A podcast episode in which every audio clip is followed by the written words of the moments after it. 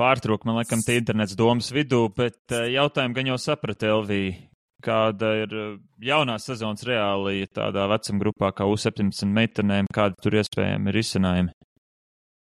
Jā, sapratu tavu domu. Skaidrs, ka arī mēs cenšamies, nevis tikai cenšamies, bet arī mācāmies no situācijām, kas bijušas iepriekš, lai tādas vairs neatkārtotos. Un tad attiecīgi U17 konkrēti šajā grupā nebūs Superlīgas nacionālās līgas, jo pieteikumu skaits kopējais bija desmit, tad attiecīgi būs U17 grupā tikai Superlīga, kur startēs desmit komandas. Tāpat mums arī bija U19 meitenēm, palika septiņas komandas Superlīgā un pietiekams skaits komandu Nacionālā līgā, tad mēs attiecīgi uzrunājām visas Nacionālās līgas komandas. Ar jautājumu, vai ir vēlme startēt Superlīgā un pretendēt uz šo palikušo astoto, astoto brīvo vietu, kur attiecīgi centrs ETP otrā komanda piekrīt un viņi startēs.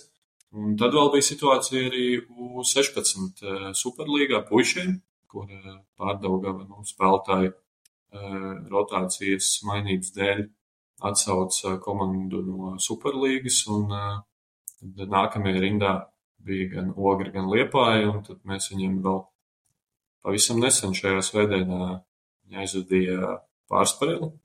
Paldies Jaunpilī par, par uzņemšanu, tas kalpoja kā viduspunkts tad attiecīgi Ogre pieveic Liepāju un nākamgad startēs, startēs U16 Superlīgā. Un tad, un šīs ir tās situācijas, ko mēs cenšamies atrisināt pirms ir radušās varbūt kādas domstarpības.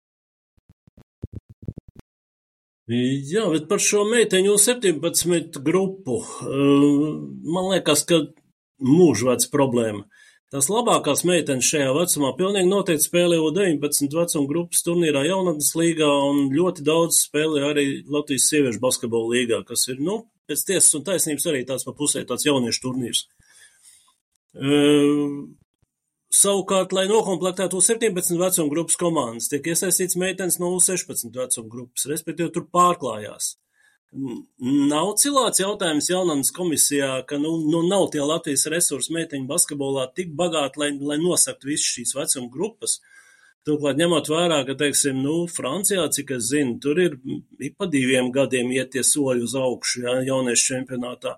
Spānijā, manuprāt, tas pats. Nu, tur varētu uztaisīt tātad, revīziju pa visu Eiropu, ja paskatīties, paskatīties. Man liekas, ka mēs esam unikāli ar to, ka meitenes pie relatīvi neliela dalībnieču skaita arī atkārtojam šo pašu puišu piramīdu katru gadu sava vecuma grupā. Ir kaut kas, par ko jaunas komisijā runāts. Punti.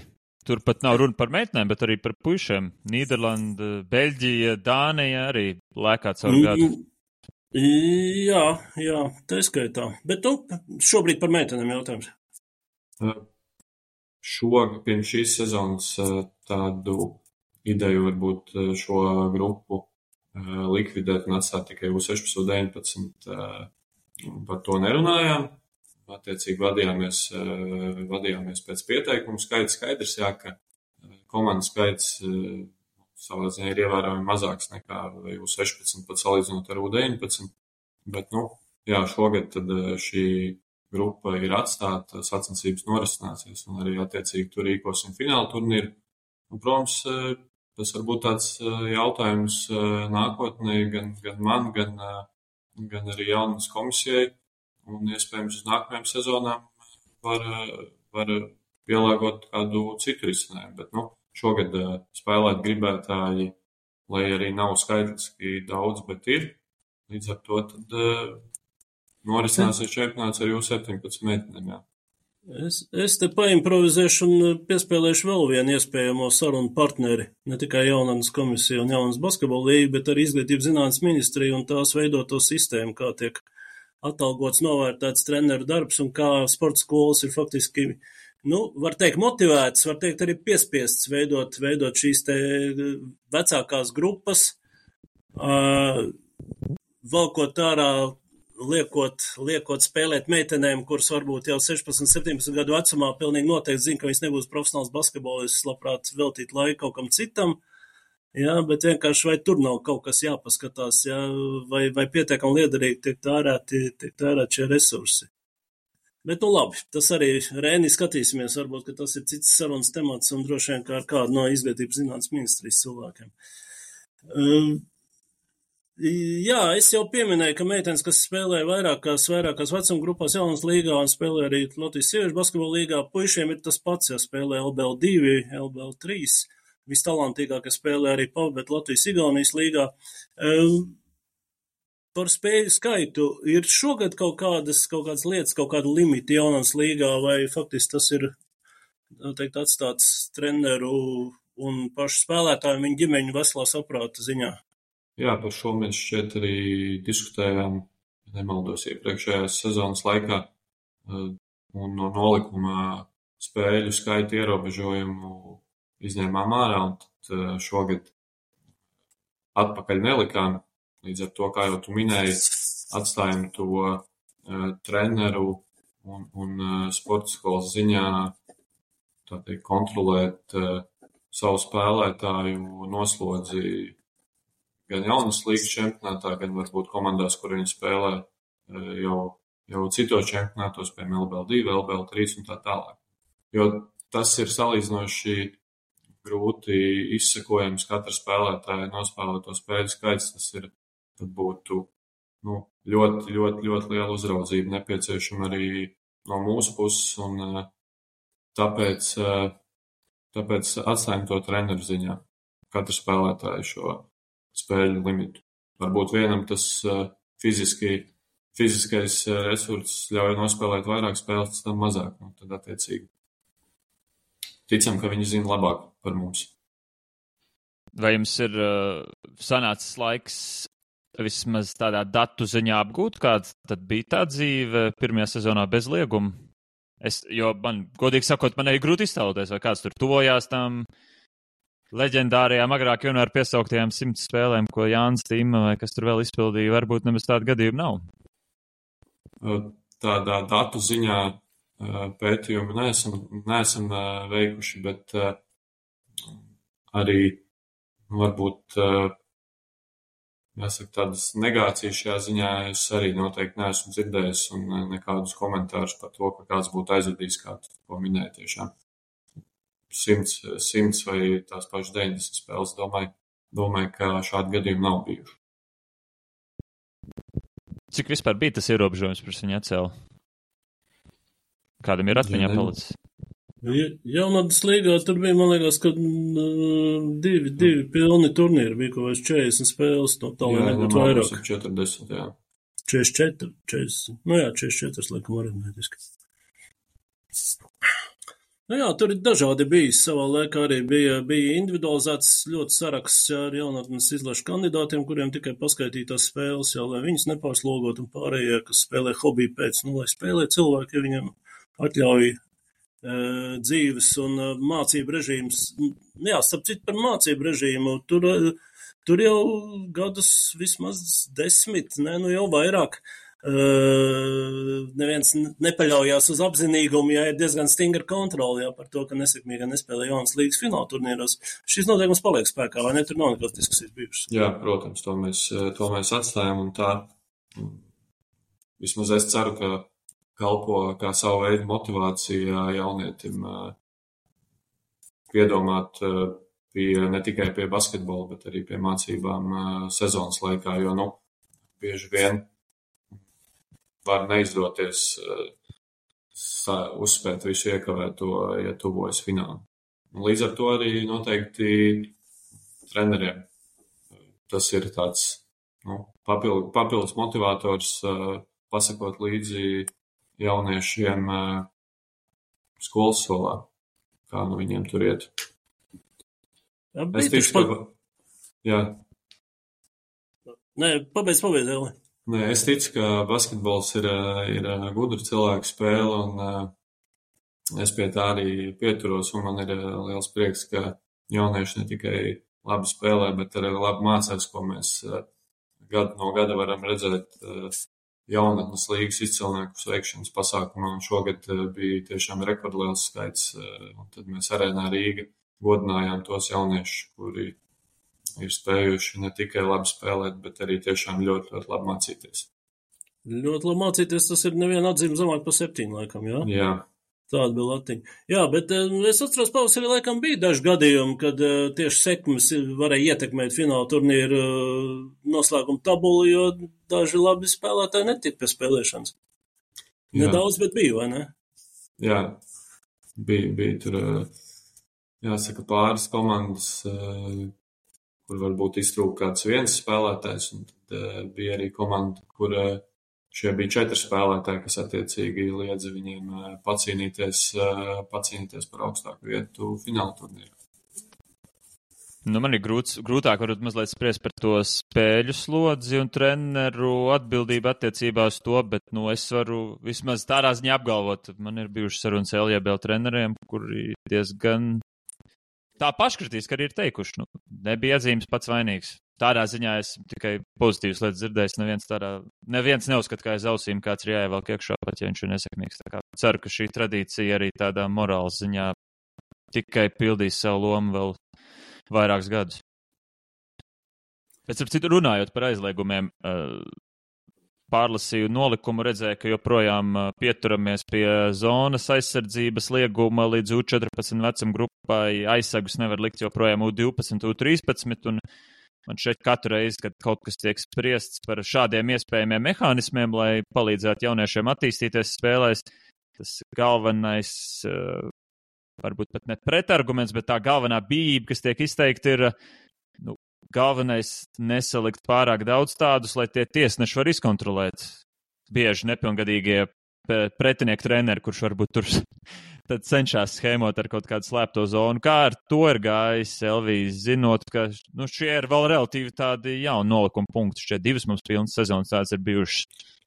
Jā, šos punktus eh, šogad neaiztikām, atstājām eh, tādus pašus kā iepriekšējā nolikumā. Un eh, skaidrs, ka tas ir izaicinājums arī jauniem tiesnešiem, tiesājot konkrētās vecuma grupas spēles, bet uh, Par to tad arī tiek uzsvērts pirmssezonas tiesnešu semināros, un sezonas laikā cenšamies organizēt nu, vēl vismaz vienu, divus seminārus, kur noteikti to atgādinam un parādam arī ar dažādu video palīdzību, kā tad atpazīt šādu, šādu veidu pārkāpumus. Treneri to ciena? Protams, gadījumus, kādus eh, un komentārus eh, no, arī no treneriem esmu dzirdējis par, eh, par tiesnešu darbību, bet kopumā es teiktu, ka ir saprotoši. Pavisam noteikti. Un kā ar skatītājiem, jeb vecākiem?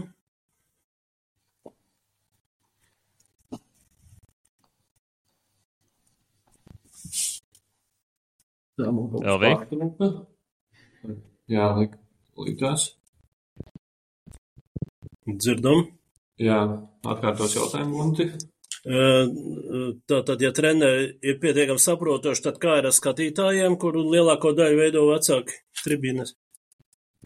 Mm, arī šajā aspektā kopš, nu, nezinu, vai pilnīgi, pilnīgi visu nopelnu varētu likt uz vecāku komisiju, bet arī kopš ir vecāka komisija un pastiprinātāk par šo esam sākuši runāt, eh, un arī vērojot eh, fināla turnīrus iepriekšējās sezonas, gribētu teikt, ka situācija ir uzlabojusies.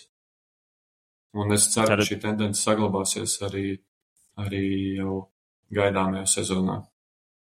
Tātad pagājušajā pavasarī nevajadzēja saukt pašvaldības policiju uz nevienu no fināla turnīriem. Bija atsevišķi fināla turnīri, kur uh, pašvaldības policija uzraudzīja kārtību, bet uh, nekādi skaļi precedenti nenotika. Ne. Tas priecē, protams. Nē, nu, pašvaldības policija tas ir īpaši ekstremāli gadījumi, un tādu, paldies Dievam, nav bijis ļoti daudz, jā. Bet es vairāk par to morālo gaisotni un par to, kas tam nabāk tiesnesim pa laukumu skrienot jādzird, jā. Un, No, pirmkārt, viņš dzird no spēlētājiem, gan jau, jo no spēlētājiem var mums tādi mm, uz mutes nav krituši parasti. Bet, eh, bet nu, tas, kas skan no, no pieaugušiem cilvēkiem no tribīnēm, nu, tas man tā reizēm liek, nu, nu, kā lai pasaka, kritiski vērtē temperatūru basketbolu sabiedrībā kopumā, jā, jo, nu, labi, viena lieta, ja, viena lieta, ja, teiksim, Latvijas līgas spēlē tiesnesis, kurš, protams, nav profesionāls, pēc burta, jā, bet ir, ir, ir profesionāls būtībā, jā, ar lielu pieredzi un tā, un ja viņš tur kļūdās un dabūt dzirdēt kaut ko, to, ko pelnījis vai nav pelnījis, arī, arī, bieži, arī bieži vien, nu, tad tur, tur var, var kaut kā saprast, gan tās emocijas, gan arī tie tiesneši ar tur nav pirmo dienu ar pīpu uz jumtu un droši vien māk tik galā šo spiedienu, bet no tiem jauniešiem, kuriem, kuriem varbūt tā ir pirmā sezona ar svilpi, nu, tur ir, tur ir krietni, krietni grūtāk to pārbaudi izturēt, jā. Kā ir šai ziņā, vai, nu, tu jau tā kā ieminējies, ka nu, situācija palānām uzlabojās, temperatūra krītās, bet, nu, kam tad piekrīt galvenā atbildība tādās reizēs par kārtības uzturēšanu zālē un par to pār, pārmērīgo emociju piebremzēšanu? Jā, kā jau tikko minēju, tā tendence ir pozitīva, un, kad publicējām arī vecāka ētikas kodeksu pagājušajā sezonā tieši pirms fināla sacensībām, es teiktu, ka vairāk, daudz vairāk bija pozitīvu atsauksmu nekā negatīvu, un arī tas priecē.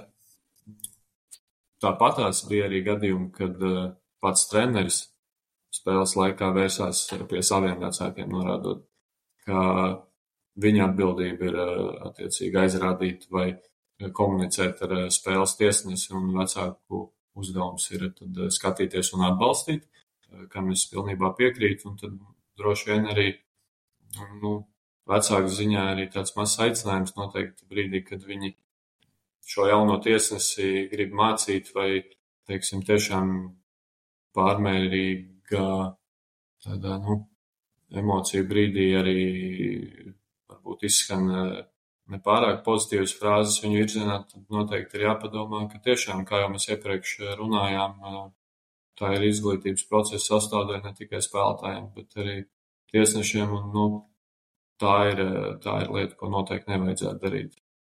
Tā ir, manuprāt, tā ir pilnībā trenera atbildība spēles laikā komunicēt ar, ar tiesnesi un līdz ar to vecāku uzdevums tad ir savu komandu atbalstīt, bet nekādi neaizskarot, nekādi neaizskarot ne sekretariātu, ne arī spēles tiesnešu. Jā, bet vispār būtu interesanti, ja skolās būtu atļauts, teiksim, latviešu valodas stundā vecākiem ieiet un, skaļi komentēt skolotāju darbību, tad tur kaut kādas skolēna atbildes vai zināšanas vai nezināšanas. Tamizanti. Bet redz, bet... Nē, nu skaidrs, ka sports ir sports, sportā emocijas noteikti ir vairāk nekā latviešu valodas stundās, kaut gan sen neesmu bijis skolā un esmu skatījies, kas notiek latviešu valodas stundās, bet jā, pavisam noteikti. Pavisam noteikti to piekrītu. Un šādās epizodēs droši vien ir vienkārši jāsavaldās tiem karstasinīgākajiem vecākiem. Jā, bet arī tādās ekstremālās situācijās es zinu, ka ir, ir izmesta doma, ka, nu, varbūt, ka taisam ciet durvis un nelaižam vispār skatītājus, kas, nu, paldies Dievam, tā doma nav ļoti populāra, viņa tiešām tādos īpaši, īpašos gadījumos bijusi. Nav taču par to tā, tā skaļi, skaļi un, un vispusīgi spriests. Tik tālu mēs nē, neesam. Nē, nē, tik tālu neesam, un es vērojot šo pozitīvo tendenci, arī ticu, ka par to nebūs jārunā. Tie vienmēr ir tādi varbūt atsevišķi gadījumi un izņēmumi. Nu, es tad vispirms ierosinātu kaut kādu pirmo soli, kā kauna dēli vai, nezinu, vērsties tad pie attiecīgiem traucētājiem, jo, nu, patiešām lielākā daļa jau mīl to, mīl to sportu, mīl savus bērnus un ir jau pelnījusi apmeklēt, bet negatīvie piemēri rada iespējas likt par, par visu masu. Nē, nu, zin kā, man liekas, ka ļoti potenciāli tāds, tāds ļoti ietilpīgs un perspektīvas žanrs būtu pafilmēt līdzjūtēju uzvedību vispār sporta sacensību laikā un tā skaitā bērnu sacensību laikā. Tur varētu būt aizraujoši video sižeti un, un, un varētu nopelnīt balvas kaut kādos konkursos, jā, bet, bet, nu, tur laikam arī no otras puses var uzrauties uz personu datu aizsardzību un tā tālāk, jo, nu, tas, tas, ko tur cilvēks sevi ieraudzīs, varbūt ne pašā labākajā gaismā, tur varbūt darbs juristiem, kam, nu, nu, it kā jaunatnes sportā tādām lietām pārāk aizrauties arī nevajadzētu, jā, bet, bet, jā, visi cieņi vecākiem, protams, kur sako mm, savu bērnu gaitām, tā skaitā apmeklē spēles, un, un jo īpaši visi cieņi tiem, kur tur sevi grožos un, un, un ļoti konstruktīvi un atbalstoši un forši tribīnēs, bet, nu, ne visi tomēr var izbraukāt un var apmeklēt spēles.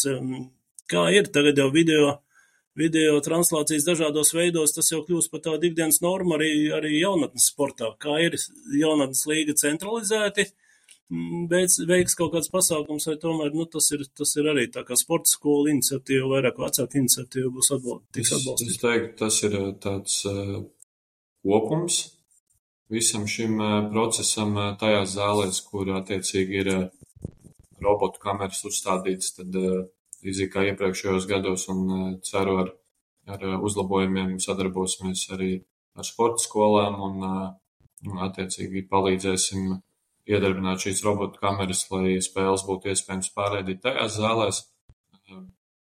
Netrūks daudz entuziastisku vecāku, kas nāk uz spēlēm un, un, un filmē un tiešraides raida vai nu savos YouTube kanālos vai Facebook lapās Tā kā es domāju, ka kopumā tie, kas netiek uz spēlēm, viņi pārsvarā savu bērnu spēles var redzēt, nu, kas attiecas jau, protams, uz sezonas noslēguma fināla turnīriem, tad, nu, kā līdzīgi kā iepriekšējā sezonā, tā arī šajā, tad eh, visus, visus mēs eh, pārēdīsim savā YouTube kanālā, es domāju, šobrīd jau nu, te, tehnika, tehniskās iespējas uh, to atļauj darīt, un tas pat ir nepieciešams. Nu, lūk, arī tev arguments, Gunts. Patiešām netrūkst eh, vecāki, kas paši filmē kaut ko spēlēs. Tad jau tur arī varētu atrast kādu pārkāpumu. Nu, viņi vairāk tās tiesnešu kļūdas filmē. Kā... Nu, jā, jā, tieši tā.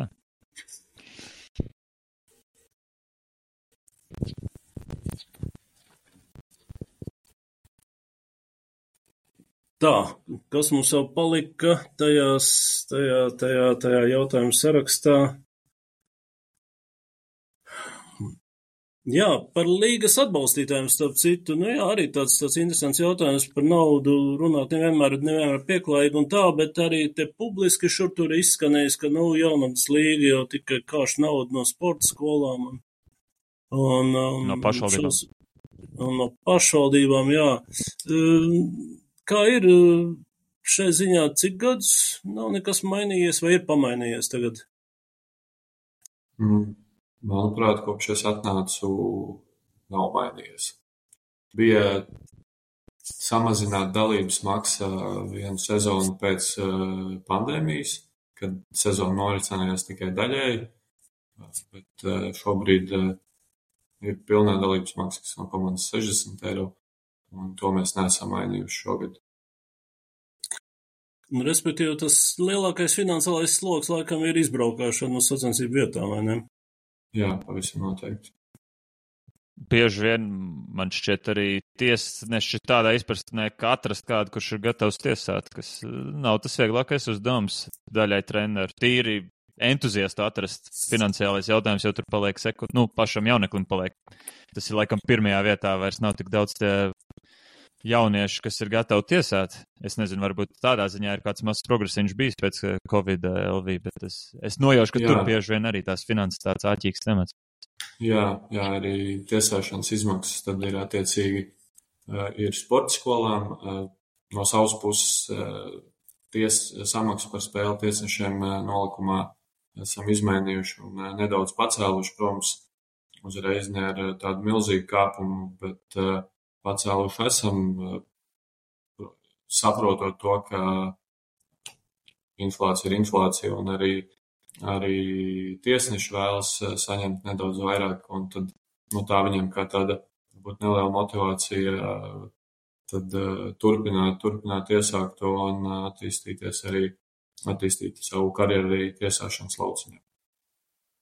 Jā, nu, tas patiesībā ir tāds, tāds mazliet akcents arī, kas tomēr to tiesnešu atbildību vairoja, jo apmācība process ir apmācība process, bet ja tev par to tomēr arī kaut ko maksāja, tad pret šīm mācībām jāizturos varbūt apzinīgāk eh, nekā, nekā pret treniņiem dažkārt, jā, nu tā, ja no šī aspekta paskatās. Nu, gal galā, bet, Gunts, tā, ir, tā ir jauna paudze, kurai vajag to vilinājumu, kāpēc viņi tajās brīvdienās nedara simts citas lietas nevis tiesā. Es, es tā esmu sapratis, ka tāpat ir gandrīz vai lielākā problēma. Tur tie, kas jau ir gatavi tiesāt, te jau arī nu, pieiet, cik nopietni spēj tajā vecumā. Nu, jā, jā, un es teiktu, ka viņam jāpieiet tad mazliet nopietnāk nekā spēlētājiem, kurš varbūt sodu metienu met, jā, un, un, un pēc tam tas salīdzinājums. Nu, tiesnesis kļūdījās uz vilpi, bet to arī sodu aizmet garām. Tā kā te nav gluži viens un tas pats, jā, tiesnešiem tur ir kaut kāda stimula, bet uh, nu, otra lieta, kas ir tiesnešiem, ir šī izaugsmas trepīte, jo, jo tas, tas kā, kādā veidā Latvijas tiesneši, tiesneši cunfta attīstās pēdējos gados ar mūsu tiešām uh, neproporcionāli milzīgo tiesnešu skaitu FIBA apritē, tā skaitā visaugstākajā līmenī līdz pasaules un Eiropas čempionāta fināla spēlēm. Jā, nu, es domāju, ka tas ir āķis, teiksim, tādiem ambiciozākiem, mērķiecīgākiem jauniešiem, kuri, kuri agri saprot, ka porziņas neizaugs un, un arī žagars īsti neiznāks no viņa, bet Oļeks Latiševs vai, vai Gats Saliņš, kāpēc gan ne? Kā jā. tur ir? Oskars Lūcis turpina rosīties, jā, viss, viss notiek ar jauno tiesnešu to programmu, vai tur ir kaut kāds izmaiņas? Jā, Oskars, Oskars turpina un uh, joprojām ir jaunas basketbolīgas galvenais tiesnesis. Šobrīd jau ir norisinājušies divi pirmssezonas semināri.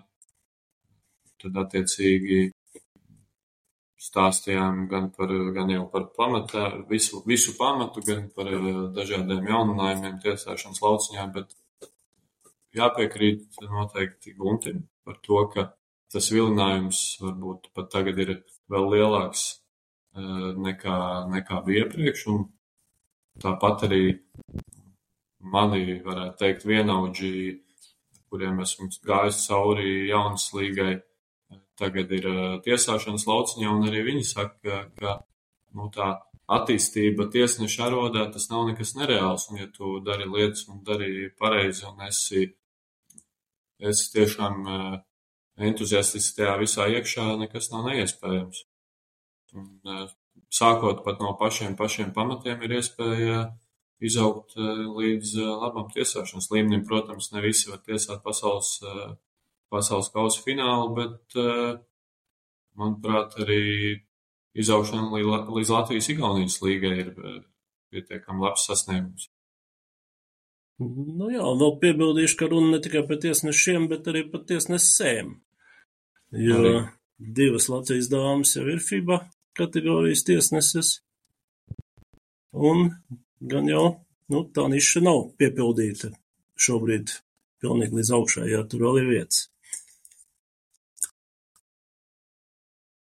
Labi, tā tad, jā, jaunatnes līga kā izaugsmes platforma gan spēlētājiem, tiesnešiem, arī treneriem. Pirmās spēles, nu, oficiāli laikam mums jāsaka, ka 23 septembrī sestdien, bet neoficiāli laikam kāds jau ir iespraucies kalendārā un nospēlējis jau laikam kādu dienu ātrāk. Jā, šodien Talsi, Talsi Kandovs eh, iesāk. Nu, nu, kur... Neoficiāli iesāk sezonu, ne, nu, nekā neoficiāli, bet eh, attiecīgi vienojoties, tad izspēlē šodien. Lēnie kurzemnieki, nu jā.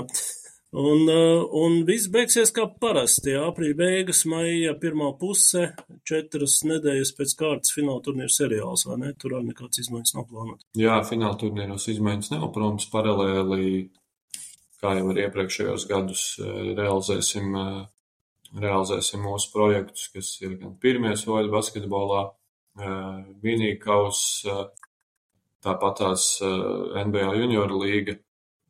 Tur gan tādi pilnīgi konkrēti datumi vēl nav nolikti. Tur šajā sakarā mēs cenšamies pielāgoties izlašu plāniem.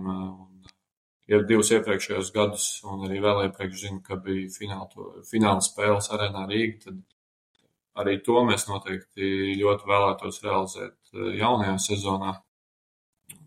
Tā viss notiek, turpinam darboties un attīstīties. Tāpat uh, domāsim par treneriem, rīkojot papildus ne tikai pirmssezonas, bet arī papildus kādus uh, seminārus sezonas laikā. Un tas, ko mēs darījām uh, pandēmijas laikā, piedāvājām tādas izglītojošas lekcijas ne tikai treneriem, bet arī bērniem un viņu vecākiem, tad šis ir aspekts, pie kā mēs vēlētos atgriezties. Un tad nu, vairāk informācijas, protams, sekos, bet jā, tas, tas ir mūsu tādos uh, turpmākajos plānos. Nu, jā, Nu, tā tad treneriem galu galā- regulāru dialogu, jā.